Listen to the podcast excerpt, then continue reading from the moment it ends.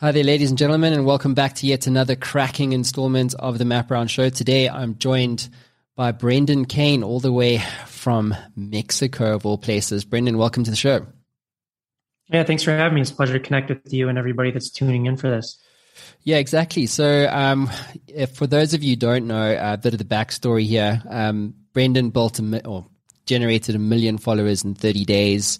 Uh, he's got an amazing agency called Hookpoint that's worked with Taylor Swift and Rihanna, MTV, IKEA, and many, many, many others.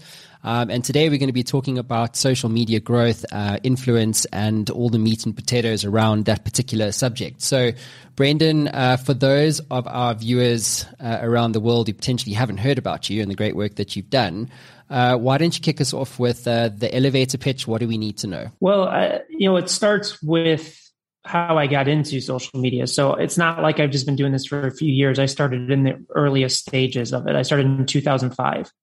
Uh, you know, when Friendster and MySpace were the first players. And the way that I got into it is I wanted to be a film producer and I went to film school hoping to learn about the business side of the entertainment industry and quickly realized they don't teach you anything about business in film school. So I had to figure out another alternative. So I started a few internet companies while I was going to college just to learn to do an experiment and when I moved to Los Angeles to pursue a career in film, that's when the entertainment industry and a lot of the world started to reawaken to digital. So I basically leveraged that knowledge to go from making coffee copies and deliveries to starting a digital division for that studio, first studio I worked for. And I just continued on the path from there, building social technology platforms, advertising platforms for some of the clients that you have mentioned uh, at the beginning of the podcast. Mm-hmm. So, um, so just for our audience, why do you go to Mexico? So I know before we went live, you said you spend some of the time down there. What does being down in Mexico give you creatively? It's two things. One, to me, it's just a very grounding place. Uh, and the other part is I just have friends that live down here. I have a good group of local friends that live here. So to me, community is always the most important thing of the place that you determine to spend your time. And uh, because of the people I know here and because of the place that I'm in, I just kind of enjoy that having that grounded kind of community and energy when you're living, you know, a daily life of being an entrepreneur, which can be extremely stressful, as I'm sure you know. yeah, uh, I think so. Yeah, it's pretty stressful. I don't think this the uncertainty goes away ever, does it? You know, it's it's a practice I work on a lot. Oh, really? uh, it's I think you have to and I'm not by no means saying that I perfected it, but I, I think you have to live in uncertainty and be comfortable with it, or learn to grow and be comfortable with it. Because otherwise, it, otherwise it just kind of eats you up mm. too quick. Yeah, it does. Um, it's like the only certainty is uncertainty, and I suppose the moment you accept that, you get quite a lot of power with that. At least I found in my experience, like hundred percent. Yeah, I, I, I couldn't agree more. It's again, it's a very um, simple concept. Is just be comfortable with uncertainty and everything will get easier but it, it's not easy in practice of you know those stressful situations where you're like well, what's going to happen next? Like yeah. especially when you're running a business and you employ a lot of people and things of that nature. Tell me um, brendan how do you cope with anxiety? So this is quite a, a, a human truism with social media in general. It can be quite anxiety producing if you're following news or just looking at what's going on out in the world. Um, how do you personally cope with managing, you know, your own anxiety as a as a founder entrepreneur? Yeah, so it's it's a great question, and I would say it's really evolved over time. Um, I'm always integrating new practices. You know, obviously, the one that most people know about is meditation. I've meditated for ten years, but that only got me to a certain level. So I've I've really gone through again several evolutions of that to really understand like a big part of our work uh, is human psychology understand why we as humans do things or don't do things. And that i love learning that stuff from the, the, the practical application of marketing and connecting people but also in, in terms of improving myself. So in terms of with myself you know meditation's a big one breathwork's another one um, I've dove pretty deep into psychedelics from a therapeutic standpoint. I also work with a neuroscientist out of London that helps with neurofeedback and really measuring brainwave states and reprogramming your brainwaves to um, reach its optimal state. So there's so many different things that I've explored over the years and continue to explore to really deal with anxiety as it pertains to daily life and running a business.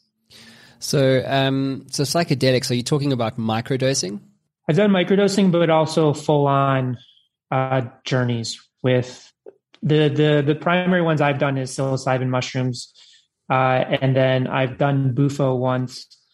But those are the two primary ones. I did do microdosing for a period of time, um, and that helps. But I don't know that that that really gets to the core of it because there's certain things that you can do that can help you cope with anxiety. Hmm. But I've just realized in all the work that I do is you really need to re- un- release that underlying trauma that's stored in your system to really be able to understand and deal with anxiety because otherwise you're kind of just putting a band-aid on the situation and that's kind of what like microdosing is is yeah i can relieve anxiety but it's not getting to the core issue of what's causing the anxiety mm.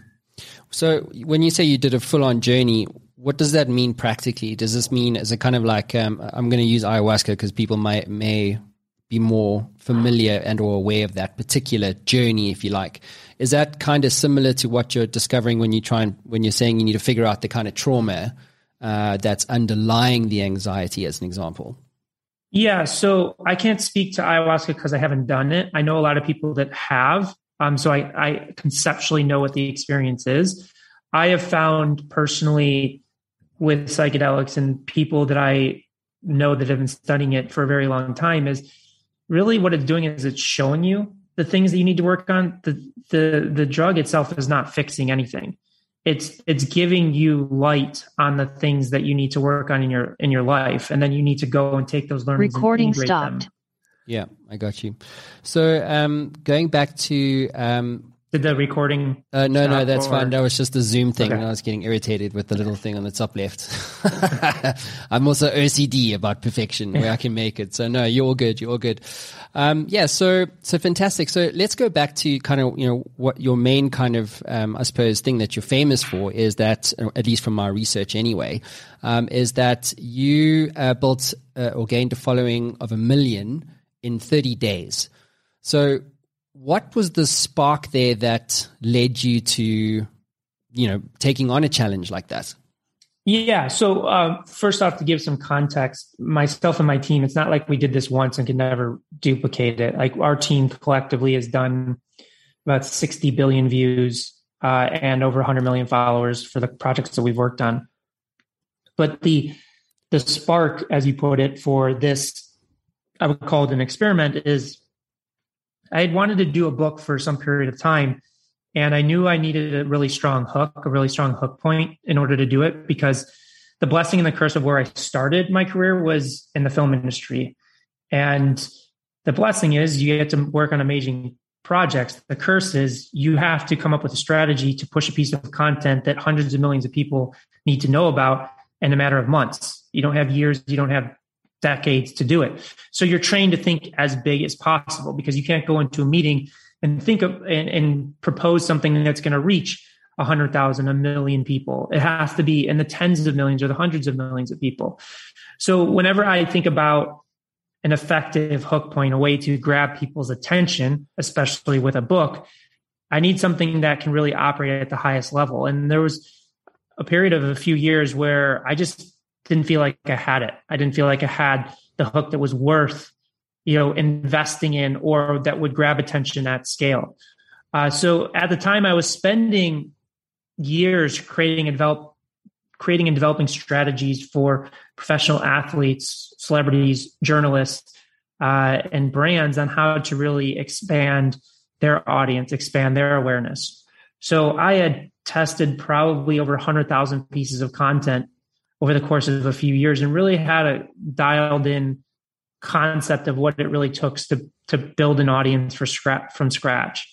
And that's where one day I came up with the idea of a million followers in 30 days. It wasn't a matter of if I could do it, it was a matter of why I should do it. Because again, I had so much data to support that I knew it was possible. So I just called up a literary agent that I knew that has represented over $5 billion worth of book sales. And I said, Hey, I'm thinking about doing this experiment. If I do it, will you sign me as a client and get me a publishing deal? And he said yes. And then I went to a lot of my marketing expert friends to test the concept with them to say, Hey, I'm thinking about doing this. Would this be interesting? Would you read a book on this? And they said yes. So that's really what sparked the the idea for it. Okay, and um, and what would you say is your intended outcome? Uh, you know, as a consequence of the book, is your intention to um, help founder entrepreneurs or just anybody who wants to, you know, gain a following or a social media influence yardstick, if you like. What's what is your intended outcome? The why behind the book? Like, what do you want? What's the change you want to see? I think it's it's education of what it takes to succeed with social media. And and to be fully transparent and honest, the people that have the most success with working with us or our principals are the people that are already creating content and want to take the next step. Know, people that have never created a piece of content or aren't creating content on a regular basis, I think they will gain a lot of insights from the book. There's a tremendous amount of value in there. But if you don't put it to practice, you're never really going to fully realize the results. So where we really excel uh, is working with content creators or brands that are creating content and really want to take it to that next level and are dedicated to to putting in the work. Yeah, I understand. So someone like myself basically, right? So produce a lot of content, want to kind of take it to the next level, moving to the US as an example, um, would be a kind of a sweet spot for you as a hook point agency? Yeah, we, we're not really a, a formal agency. We spend most of our time training pre-existing teams, training entrepreneurs, training corporations, or helping companies build teams. Because um, we don't really we don't produce any of the creative ourselves. We're not a, you know a traditional creative agency. Uh, because to me, I've learned over the years, like you have to hyper focus in a specific area to be very good at it. Yeah, I agree with you entirely. Almost like niching down on a particular value prop or, yeah. or industry. Um, so uh, just um, for, for our audience around the world who are potentially going, yeah, but you know, why do I need a massive social media following? Um, why does it matter to have a million followers as an example? What kind of positive outcomes can a founder entrepreneur, as an example, create for themselves? Well, first off, do you really need a massive social audience? And the answer is no. There's many different ways that you can be successful in business, successful in life. I have built companies with no social media presence. So I, I am not one of these people that say you have to be on social media. Is there a massive opportunity? Yes, there's definitely a massive opportunity. It can help. In terms of how it can help, it can generate leads for the business. It can provide uh, awareness, engagement, sales. It can provide strategic partnerships. You can draw people to you. So at the end of the day, it's a tool to get you in front of a lot of people. Now, how you leverage that ability to get in front of a lot of people and turn that into commerce is different. But again, you could focus, and we work with a lot of B2B clients, you could focus on crafting a message for one person or 10 people or 100 people and drive massive profit off of it. So I am not the one that will ever sit here and say that you have to build a massive social audience. Uh, it's it's not required for for success. Yeah, I think Kevin Kelly wrote that blog post back in 2008, "A Thousand True Fans," And he was like, yeah, if you have a thousand true fans and you make a hundred dollars off each of those fans, you know, you're making X amount of money per month. So that means that's all you need to actually start building a lifestyle business for yourself.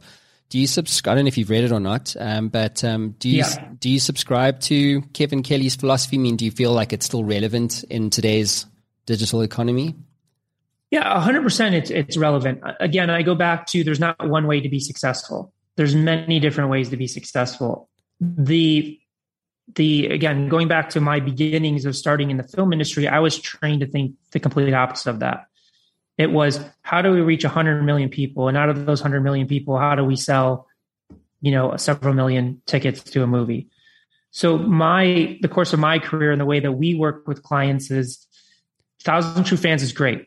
It's great for the solopreneur, the person that that wants to, to live a certain lifestyle. Our core specialty is how do you scale? How do you go viral? How do you reach the masses and do high, highly scalable growth? So, one of our core principles of virality, and we can get into it deeper if you want, is the the algorithms. And there's a lot of misinformation about the algorithms. That people ask me all, all the time is, are the algorithms still pay to play? They were never pay to play. They will never be pay to play. And the reason I know this is because if that was the case, nobody would ever go viral. Now there has been a shift because I remember when MySpace hit its first million users in 2005, 2006. You fast forward today, there's 4 billion people on social media pushing 200 billion messages into the world every day. So there's a lot more content out there. And the algorithms fundamentally have one goal and one goal only retention. So the longer people spend on the platforms, they consuming content, the more ads they can serve, the more money they make.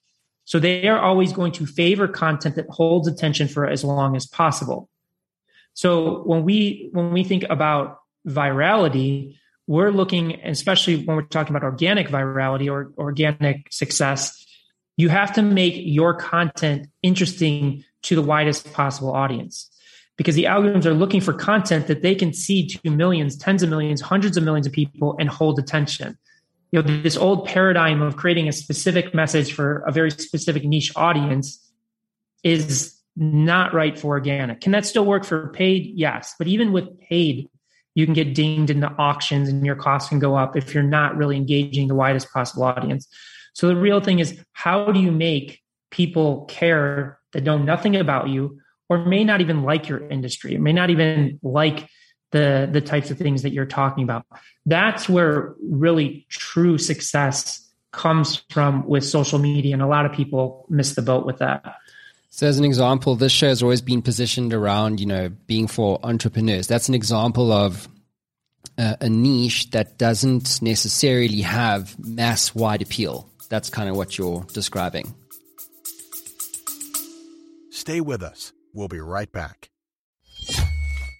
Hey there, I know being an entrepreneur can be a very lonely experience. You sometimes get stuck, don't you? Well, if you're like me, being stuck sucks. But what if you could access the minds of over 850 CEOs who have built companies generating billions of dollars in revenue and access all of that knowledge in a fraction of a second? Well, the good news is you can literally do that today. What my team have built is Matt Brown AI. It is trained on all the interviews, over 850 of them that I've done to date, all my books books, all the knowledge capital that has been generated over the last 10 years right here on the Matt Brown Show. And you can get access to all of that right now for free. So, how do you get access to this? Well, head on over to mattbrownshow.com and at the top you'll see community. Hit that link, sign up, it's absolutely free, and you'll be given instant access to Matt Brown AI and a community of over 100,000 subscribers.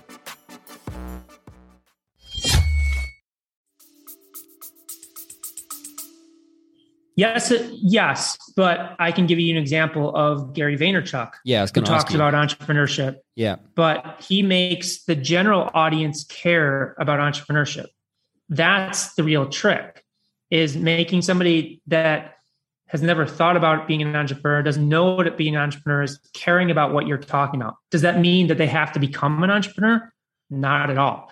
I can give you a prime example. One of the references that we use a lot is there's a real estate agent named Ryan Serhant and he represents high luxury property, like $10 million plus properties. So he has a very specific audience that drives his business. It's high net worth individuals. But if you look at his social content, especially on uh, YouTube, he does content like I'm going to take you on a tour of a $250 million home. I'm going to show you what a $7 million closet looks like. Because he knows the general audience, even though they can't afford that, is interested to see what that looks like. And because the general audience is interested, the algorithms give him massive reach. So he'll generate millions of views on those videos. And then he knows out of those millions of people, if less, you know, if 1% of those people are his core target, he's still winning. And he's said that he has sold 20, 30, 40 million dollar properties off a single YouTube video. So it's kind of that kind of perspective is how do you make it interesting? There's another YouTuber named Graham Stephan who teaches finance to millennials you, millennials typically don't care about finance, but he makes it interesting. Like his most viewed video is how I bought a Tesla for $78. So he talks about the finance behind the decision, how he made it happen. And he's bringing in this wide audience to his core message. Mm-hmm.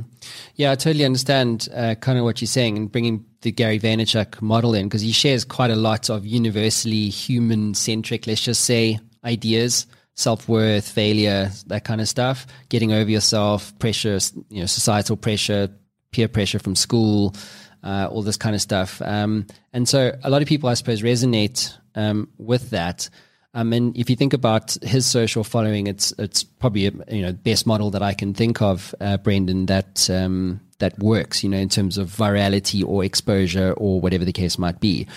Um, what are your thoughts on the idea of content recycling? So Gary, obviously, you know, he promotes, he does a video, recycles that to death. There's an article, there's a quote, there's a picture, da, da, da. and so out of one video, he might record, you know, or produce, or his team might produce, you know, 30 different clips, and then he would aggressively distribute those at scale.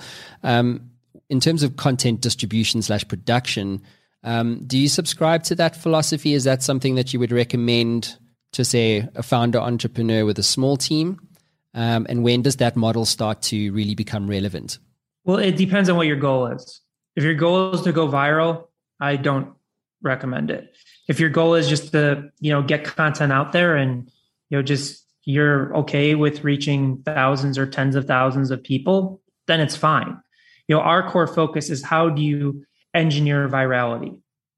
Because vi- virality is not luck. It's a, it's a science. Uh, to give you kind of an example, so we've spent the past seven years building a, a, viral content engineering system. It's a system that we've used to generate 60 billion views online. And um, there's a, a YouTuber named Mr. Beast, and he's the number one probably influencer in the world at this point. But he's got 200 million subscribers across all his channels. And he was recently on Joe Rogan, and Joe Rogan asked him, "Well, how did you get good at YouTube?" Did you watch tutorials on YouTube? He's like, No, what I did is I found four other crazy lunatics. They were all high school dropouts. And for a thousand days straight, we reverse engineered virality. For 10 hours a day, we would get on the Skype. We would talk about, you know, look at a thousand thumbnails, look at the shading on the thumbnails. We would look at how many edits were in a video. What was the pacing of a viral video? What was the, the opening three seconds? What was the title? All to really understand the nuanced details of what it takes to engineer virality. If you really want to be good at social, that is the way to do it.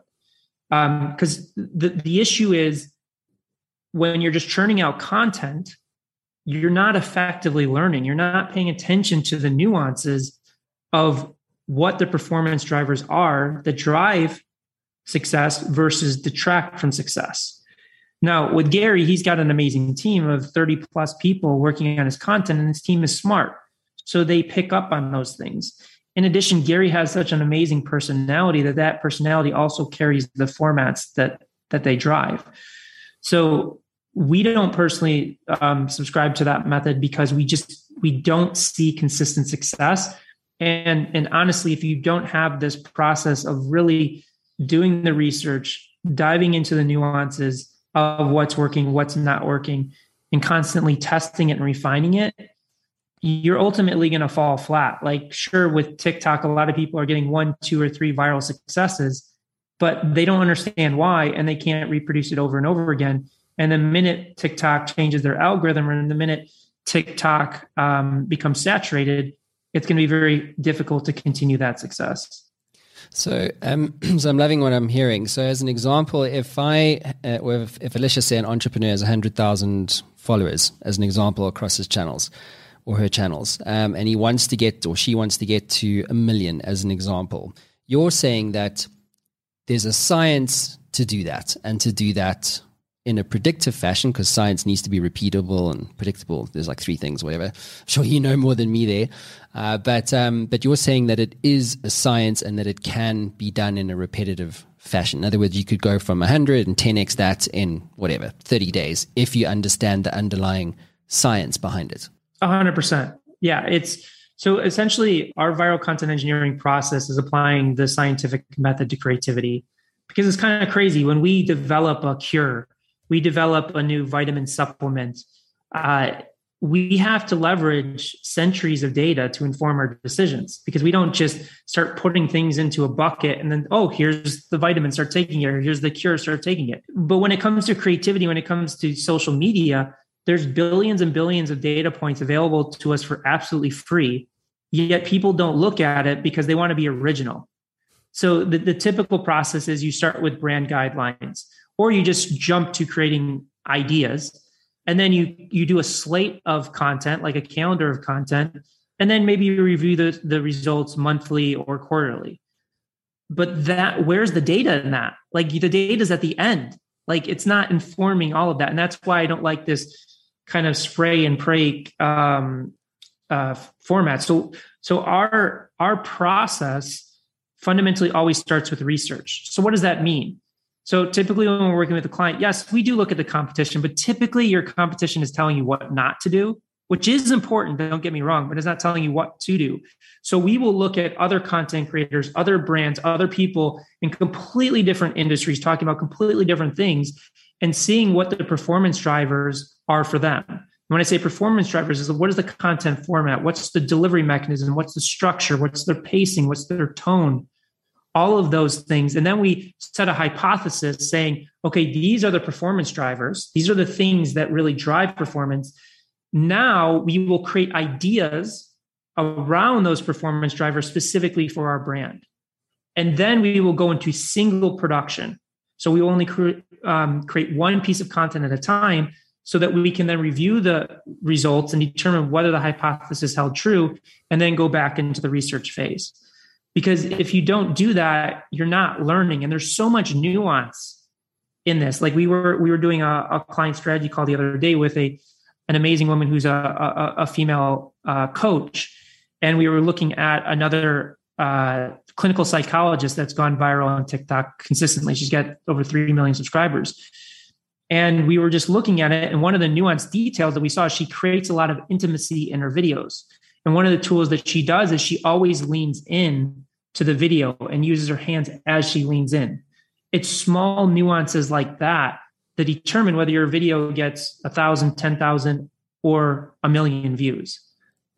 So I'm fascinated. excuse me, I'm fascinated by that, uh, Brendan, in the sense of how quickly do these things change. So um, obviously, if I look at the ecosystem of social media, and you mentioned 200 billion pieces of content, that you know must be insane to to me- to measure in the first place.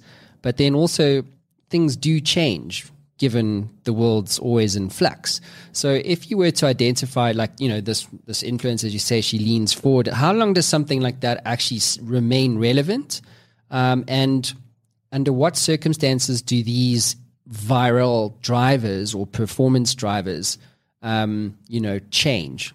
Yeah, it's a great question. And, and the true answer is you don't know. It, it depends. It depends on the performance drivers. But that's why you know our our viral content engineering process always starts with research so no matter what change comes no matter what new feature no matter what new platform we're always starting the creative process with research to identify is the performance drivers that we've used in the past still applicable so and then again if you start using these performance drivers and they're working for you you're going to know when they stop working for you. And then when they stop working for you, then you go back, you start doing the research again and looking for other performance drivers. That's why the research part is so critically important because it sets you up for long term success no matter what happens in the ecosystem. Do, you ever stop researching in this context? No. No, I mean it's it's fascinating. So we train a lot of people in the viral content engineering process, but um, a lot of people just don't do the research. They don't do it because they don't have the time. They don't want to do it. It's not interesting to them. Uh, and so we made a decision about two months ago where we're launching a new product where we're doing the research for people. So we're creating a product called viral trends where people sign up to a membership with us and every week we're doing the research because we're doing it already and then we're breaking down the performance drivers and explaining what the performance drivers are and giving key takeaways of how you can take these learnings and integrate it into their product our team personally loves the research. I love nothing more than I use social media every day, but I'm using it from the, the standpoint of this got 10 million views. Why did they get 10 million views? Breaking it down. This only got a thousand views. Why didn't it do it? Mm. So we never stop that process. But again, like even if you're just starting out, find the references. Maybe find one reference, one one channel, and study the nuances. Put your content up next to their content and really be honest about what is the difference. Mm. Is is your content really better than theirs? And be honest with yourself. You probably you'll, you'll start seeing the details. Yeah, I was going to say you'd probably probably be hard pressed to say yes, it's comparable because if if it was comparable, your results would also be comparable. Yeah. Right.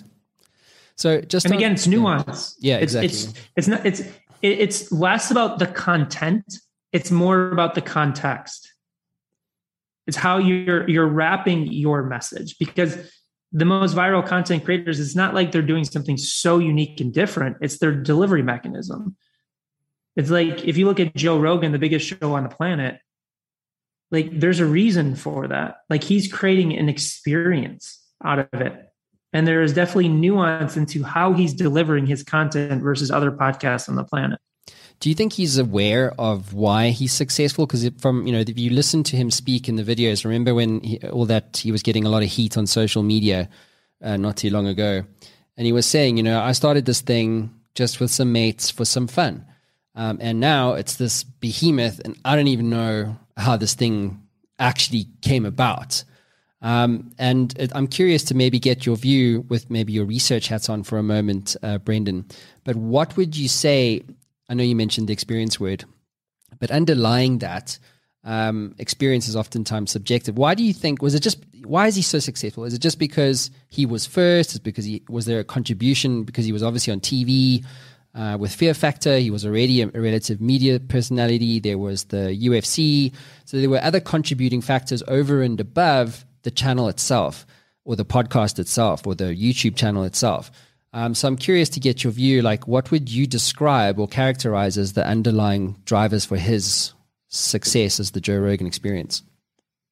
Yeah, I definitely don't believe that TV was a contributing factor because there's many celebrities that have podcasts that don't have close. And Joe wasn't a big celebrity. Like, yes, the UFC is huge now, but when he first started, it wasn't big. Uh, and in some ways, like he's bigger than the UFC.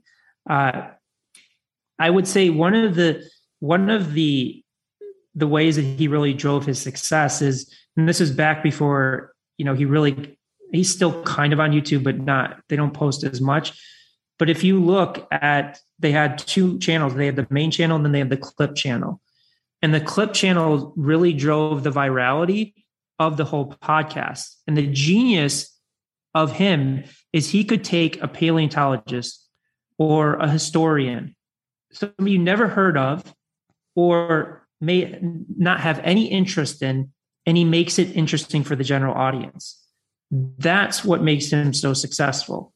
And I, I don't, I'm not going to say it was, um, I don't think he specifically engineered the success, but it's also not luck because he put in a lot of work over, you know, 10 years into this and he is really a, you know interested in these subjects that he's talking about. And again he will take people from different walks of life different backgrounds different industries different things and he knows how to make that interesting. That is the real drivers like how do you make somebody that doesn't like history crave information about this historian that they never heard about this is again what we talked about earlier is how do you make the general population care about something that they normally wouldn't care about Mm. Yeah, and I suppose that's an art. Yes. Yeah. So um, you mentioned channels and so on and so forth, and obviously there's a lot of channels: TikTok, Instagram, Facebook, YouTube, podcasting, your website, email, um, and then publishers, Medium, blah blah blah. Um, if you were to, let's just say, because my audience are like founder entrepreneurs, so if you let's just say you have a small team right? There's maybe 10 people in your business. Um, and you are looking to grow a following, maybe influence a market, raise awareness of your product, service, etc. If there was one channel that you would personally recommend to hedge your bets on, in other words, forget all the others, just do this one, what would this that channel be for you? Yeah, I typically don't answer the question that way. I will give you an answer, but I want to kind of preface with it really depends on the business. You know i always start with what's the business strategy? What are we really trying to achieve? What is our product? What is our service? What are the types of leads that we need? And then i look at the resources that we have. What are what are the resources that we have to create content? What are our strengths? What are our weaknesses?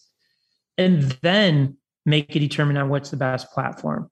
With that said, is one of the things that we talk about is the value of a view on and a follower on TikTok or Instagram versus a follow or a subscriber or viewer on YouTube. Like it's 10x more valuable on YouTube because of the length of time that they spend with your brand. Now, YouTube's a lot harder because it's longer form content. Yes, they have YouTube Shorts, but that's it's it's a relatively new thing. So, if I had to say let's invest in one, I would say YouTube. But with that said, there's so many other variables at play to make that informed decision. Like TikTok, there's amazing growth potential now, but again, is it relevant to our business goals? Are we going to be able to really convey our value to the core audience that we're trying to attract in a short form TikTok video or an Instagram reel. Hmm. Yeah, I love the point there around uh, strategy because I think there's um, a fallacy about you have to be everywhere to be successful. And I think it actually causes um, a lot of marketing orientated founders when they feel like they need to be everywhere because you, if you're everywhere and you don't have a team to support an everywhere strategy, you can wind up spread, you know, spreading yourself thin and doing a relatively crappy job at doing being everywhere. When if you just chose LinkedIn as an example, it's a business audience, and you could focus your attention if you were in the B two B space yes. on LinkedIn, and you could. It, my my sense would be is that you would uh, produce a better content and brand experience if you chose not to be everywhere. Would you agree with that? Uh, I agree 100%. Now, I will say in, in full transparency, like if we're working with a client that's focused on TikTok, we say, we'll take that asset and upload it to Instagram Reels or YouTube Shorts and see what happens. Don't expect a lot, but if you're creating that asset, that short form asset, it takes you 10 minutes to upload it to those other platforms, but focus on worrying about the data of TikTok, the references with TikTok, and studying that market. Um, but I agree with you 100% is and it was interesting. You know, I was listening to an interview with Jonathan Ive, who worked for Steve Jobs, and he was asked, you know, what was the main thing that he taught you? And he said, or the most valuable thing he taught you, and it was focus. And he said, you know, Steve would always ask me every day, what did you say no to today? And and Jonathan would say, he would have all these sacrificial things and said, Well, I said no to this, I said no to this, I said no to this. And Steve's like, No, these are all things you don't want to do. What were the things that you did want to do and say no to. And it's a very hard thing to do, especially as an entrepreneur with creative energy and like the drive to succeed, to really narrow in and say, I'm going to focus on this specific area and I'm going to ignore the rest. Yeah, it takes it takes balls to make that decision. Um, to choose because I think you know you define yourself by what you say no to more than what you say yes to. hundred percent. Yeah.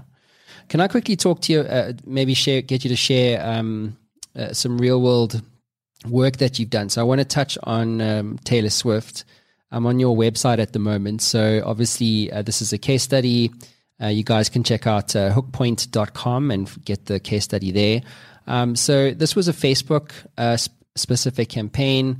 Um, I'd love for you maybe just to touch on um, how your team engaged with Taylor Swift to create a kind of a, a, a, you know a positive outcome on Facebook for for her? Yeah, so I I worked with Taylor and her team very early on. She was not like a global superstar, but she was still well known. Not, I don't want to say well known. Like the first time I met her and her manager that was at the Grammys. I think it was like her first performance there. And one of the big things about Taylor was she really loved that custom interaction with fans she wanted to give them a unique experience. Like she understood social media better than anybody before social media was big. And the one thing that she fundamentally understood is social media is not a one to many platform. Social media is a one to one platform. And what that means is you'll see so many people making the mistake of starting a video saying, Hey, everybody, it's great to see everybody. Who's everybody? You know, we're on a, on this thing by ourselves on a bus or on a couch or in the bed. Like it's a one to one platform and you know she was struggling at the time of having a you know online destination an online um, community that could really foster that one-to-one relationship. So over the course of like two years, we really helped her refine that. But one of the tools that we built for for her uh, was first we had built a technology that could dynamically write code for you. So she could go in and modify every aspect of her website herself and change it to her mode, her tone, or whatever she wanted to do. And what we did when we had this core technology asset, we said, what if we gave that power to the fans? Because at the time we had studied that there was about 30 Taylor Swift fan sites where fans actually took the time to read and write code. We said, well, what about all the other fans that would love to have a custom Taylor Swift fan site and promote it to the world, uh, but doing it without having to learn to read and write code? So that's where we built this um, application where you could turn your Facebook page into a custom Taylor Swift fan site in less than 60 seconds. So you would sign up, you give permissions to extract your name and your photos, and then it would insert it into a custom design that you choose from. And then you could go in there because you didn't have to write code. You could change any element of it yourself. So in, in a very short period of time, we went from 30 Taylor Swift fan sites to over 30,000 and each one was promoting Taylor's brand uh, to the world. Well, congratulations on uh, all your success. I'm very interested to learn kind of more around, you know, the commercial side of things, but that's a conversation for another time. Um, there's obviously in the news, uh, everybody's been following uh, Elon Musk buying Twitter. Um, what are your What's your view on this? Is this a good thing, a bad thing? What do you see as a consequence of this acquisition? It's a good question. I really hope it's a good thing. Uh, it seems like a good thing, but you just don't know until it really takes shape. I think he, Elon is the reason that he did it is for private or not for privacy, for freedom of speech. But freedom of speech is a very controversial subject. Mm. And it's just like, where do you draw that line between giving everybody the ability to say anything at any time versus you know people talking about violence or terrorism or things like that so it's a very complicated issue uh, i'm excited to see what happens with it i really hope that it makes it better but it's it's a really complex subject to tackle and i'm just going to be very interested to see with him really doing it solely not from a profit driven motive uh, but from solely of trying to protect freedom of speech online. So uh, it's going to be interesting. Do you think? I know, remember he put that poll out, and he was like, you know, do you think Twitter is supportive of a free speech environment and something like that? Um, and he said it's a very important poll. Make sure that you think about your answers. And most of the people said no. Um, did you vote on that poll? Um, and even if you didn't, I'd love to maybe get your view um, Brendan, did do you think that Twitter really was, you know, preventing free speech, quote unquote? I'll answer it this way. It's a very difficult problem to solve because of the scale that you're dealing with. I mean, how do you, you know, because obviously artificial intelligence is getting better and smarter, but you can't have a human look at every single tweet and make a decision. Is this, is this promoting healthy communication and fall under freedom of speech because it's like it's the old adage you can't go into an airport or an airplane and, and scream fire or bomb you know there's a reason for that to keep people safe. Now some people may say that's not freedom of speech. Some people would say um, that no we should have the right to say anything or you know at, at any point in time. And again i'm not smart enough to answer that question, but it's it's really difficult. So a lot of smart people, especially during COVID, on all social platforms, got shut down for talking about science and things like that. And it's not like an individual within these organizations clicked a button and shut them down. It's you know an automated system that's trying to get smarter and smarter and smarter. But you've got to understand the level of scale. You're talking about billions of people on these platforms publishing billions of pieces of content to be able to police all of that is really, really difficult. Yeah. So I can see why a lot of people say it's not because there's a lot of stories in press of accounts getting suspended and things like that. Yeah, I've, that's been going on on YouTube quite a bit. You know, I've seen quite a few influencers who I don't know they were doing something and they you know broke community guidelines or whatever um, under the guise of free speech, um, and you know their entire YouTube channel of like, I don't know, a million, two million followers was just like deleted overnight. And the, and the excuse is, hey, you broke uh, community guidelines. Um, so that's probably an example of, you know, policing through algorithms um, that can lead to situations that are potentially negatively unintended. Does it make sense? Yeah. And it's also, you've got to like, the government doesn't run these platforms. These are companies. These are businesses. So the other question is, is how does freedom of speech apply to a YouTube, to a Facebook, to a TikTok? When they control, because they own the business, they can control in, in the terms of service and have community guidelines and say, this is what we accept, this is what we don't accept. So that's another challenge when it comes to this as well. Mm. Um, I don't know whether you saw um, on uh, the news this week, um, but we, you know, Donald Trump was obviously banned from Twitter. It was almost like coming out at the same time uh, as Elon, you know, acquiring Twitter. And then uh, Donald was on, I think, Fox, and he was like, "Listen, I'm not going to go back to Twitter, even if Elon allows me. Uh, what I'm going to do is I'm actually going to stay on Truth uh, Social." And there was like a one and a half million, you know, uh, wait list. And Donald Trump, uh, Trevor Noah was saying the other day uh, that he hadn't posted in like two months. And so Truth was a complete screw up. But the moment that uh, Elon bought um, Twitter, suddenly, I think it was like three days later, Elon tweeted, he was like, Truth Social is is is more downloaded on iTunes as an app than even Twitter is. So so what happened was everybody started now moving to truth and they fixed the backend infrastructure problems and whatever. But it's interesting to observe what's happening from a behavioral perspective because it seems like if you're a big enough brand like Donald Trump is, you can just own that entire conversation on your own. So it's almost like a microcosm of what Elon's done in the sense of he's acquired this massive Twitter ecosystem. But what Donald's done, just by virtue of who he is and his influence, he's created an own channel that he he owns entirely, but where he can control the conversation on his own. Do you know what I'm saying? So it's like Taylor Swift yeah. creating her own social network for herself and then building NFTs and social tokens and things like that off the back of it. Do you do you see that as a, a trend that's going to be ongoing? So this has been happening since the beginning of social media. Like I've seen it, many people try it, and the one thing that people underestimate is how smart YouTube, Facebook, Instagram, TikTok, Twitter are. They are engineering behavior. They have behavioral scientists on staff that are ingraining subconscious desires and needs to result into their platform. And yes, it's very easy for somebody like a Donald Trump or even like a Taylor Swift to say, hey, go to this other website, sign up for my own private social network.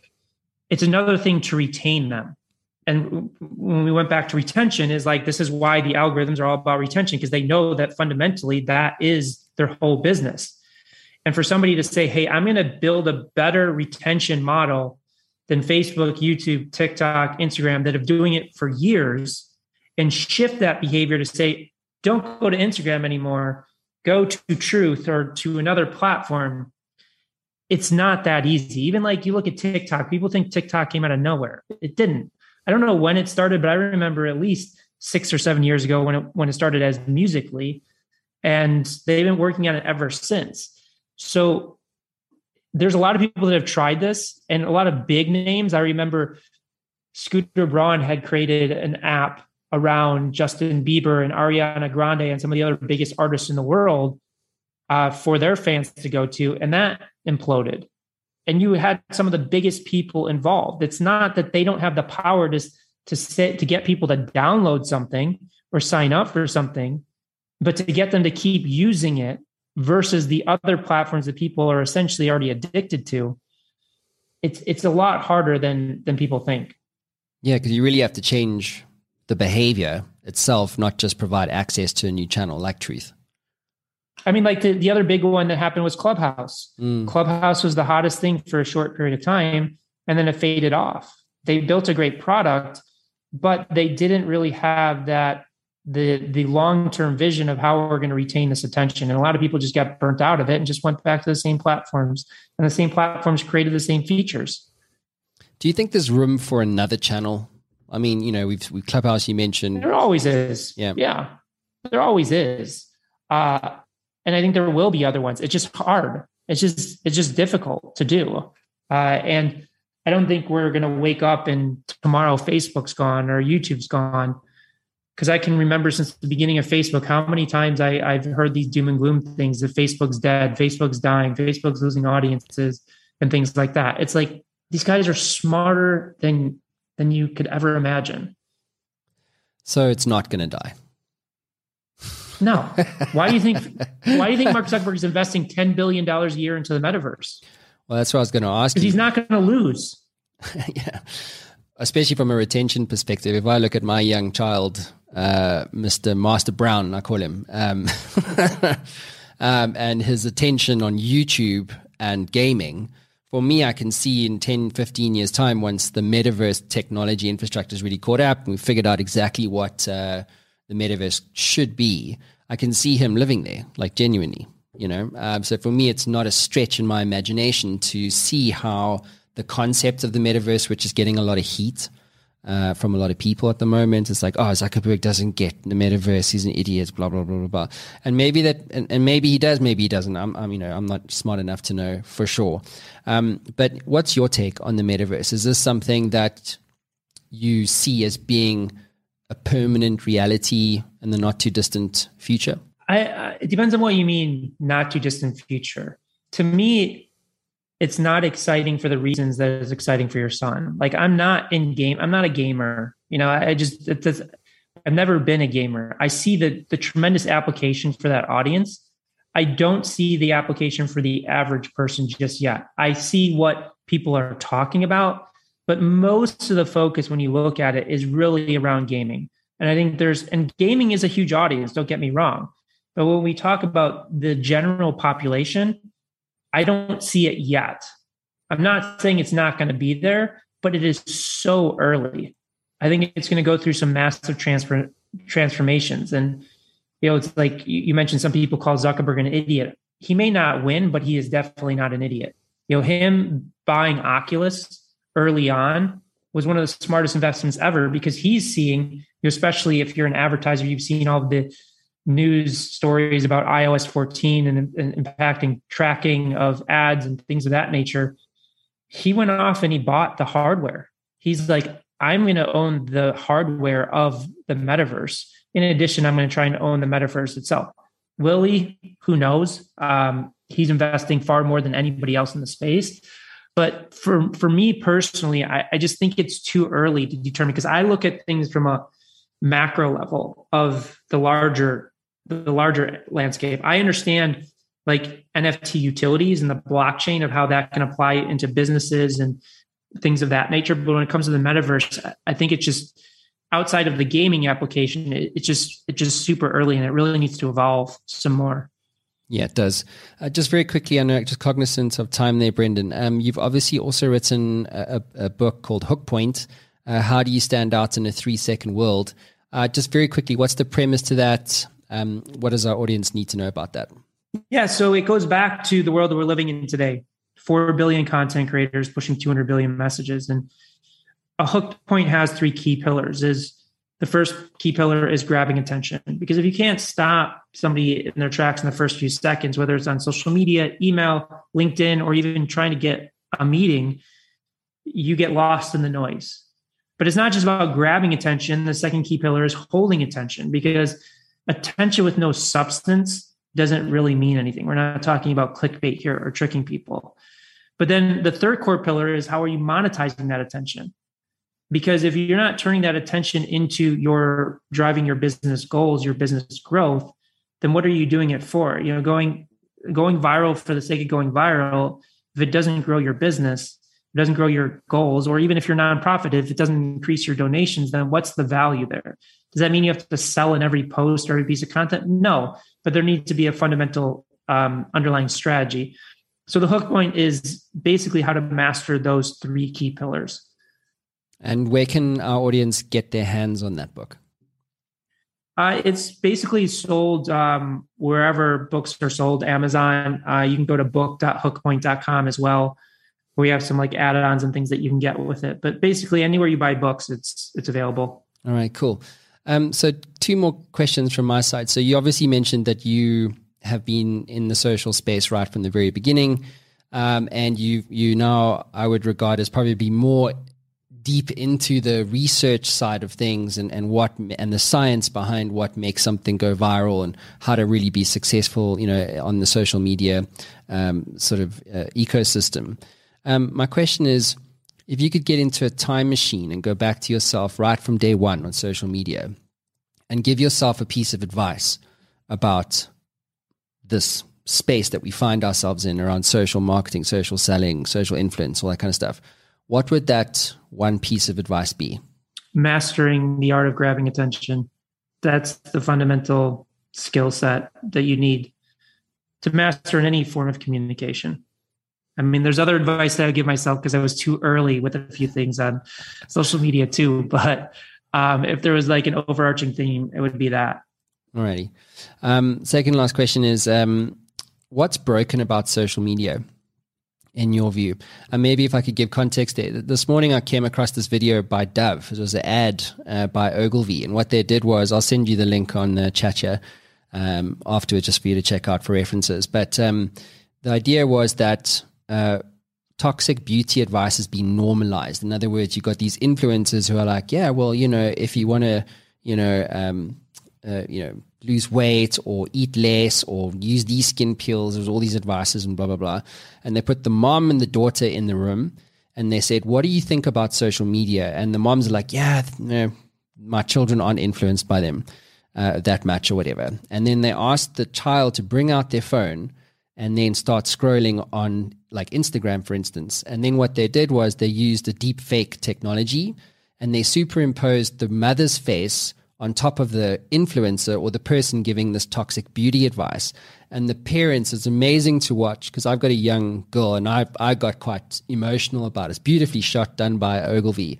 Um, and I was like, holy shit. And the moms are like, holy shit. Like this is this is unacceptable. As a mother, I would never give this advice.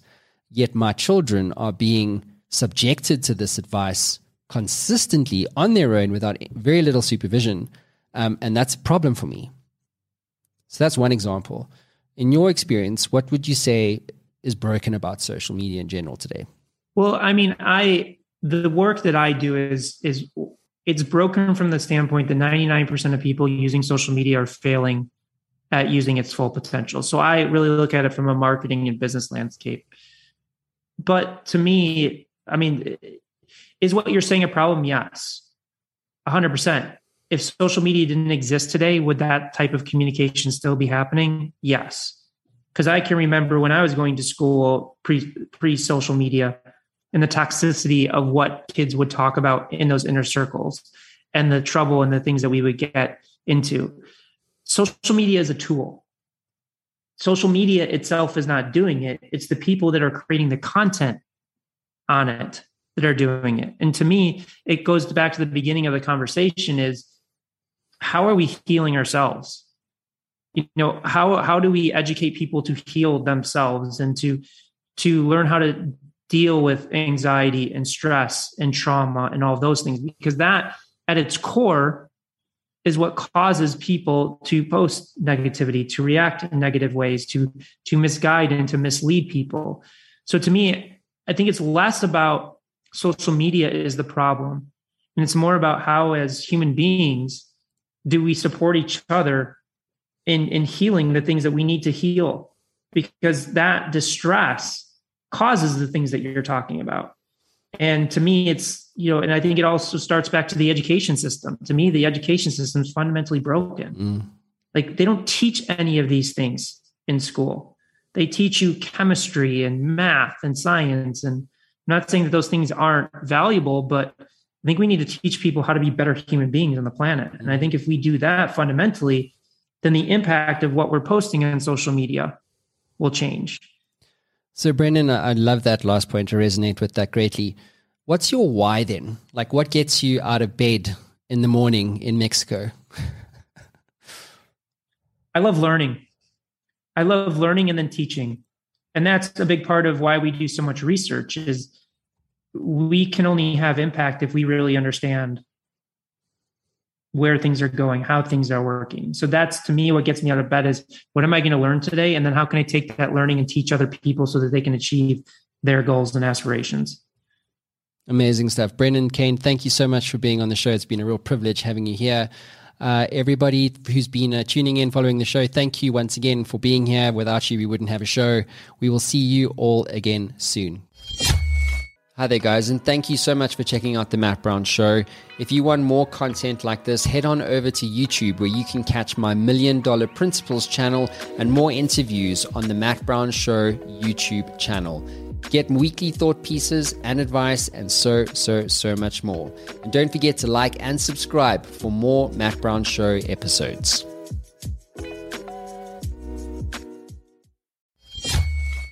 Ever wanted to become a best selling author? Well, I'm in the influence business and I work with business owners and CEOs and business leaders to help them scale their influence. And we do this as a team by helping you to become a best selling author, sought after speaker, and industry influencer in only 30 days. My team and I have developed a system that delivers a best selling book and a launch campaign 300% faster and at 50% less cost than anyone else in North America. This system is incredibly efficient. One of my clients, Haiku, went from a 2% share of voice globally to an 11% share of voice globally in only seven days. If you'd like more information, head on over to showworxmedia.com for more. That is showworks with an X.com.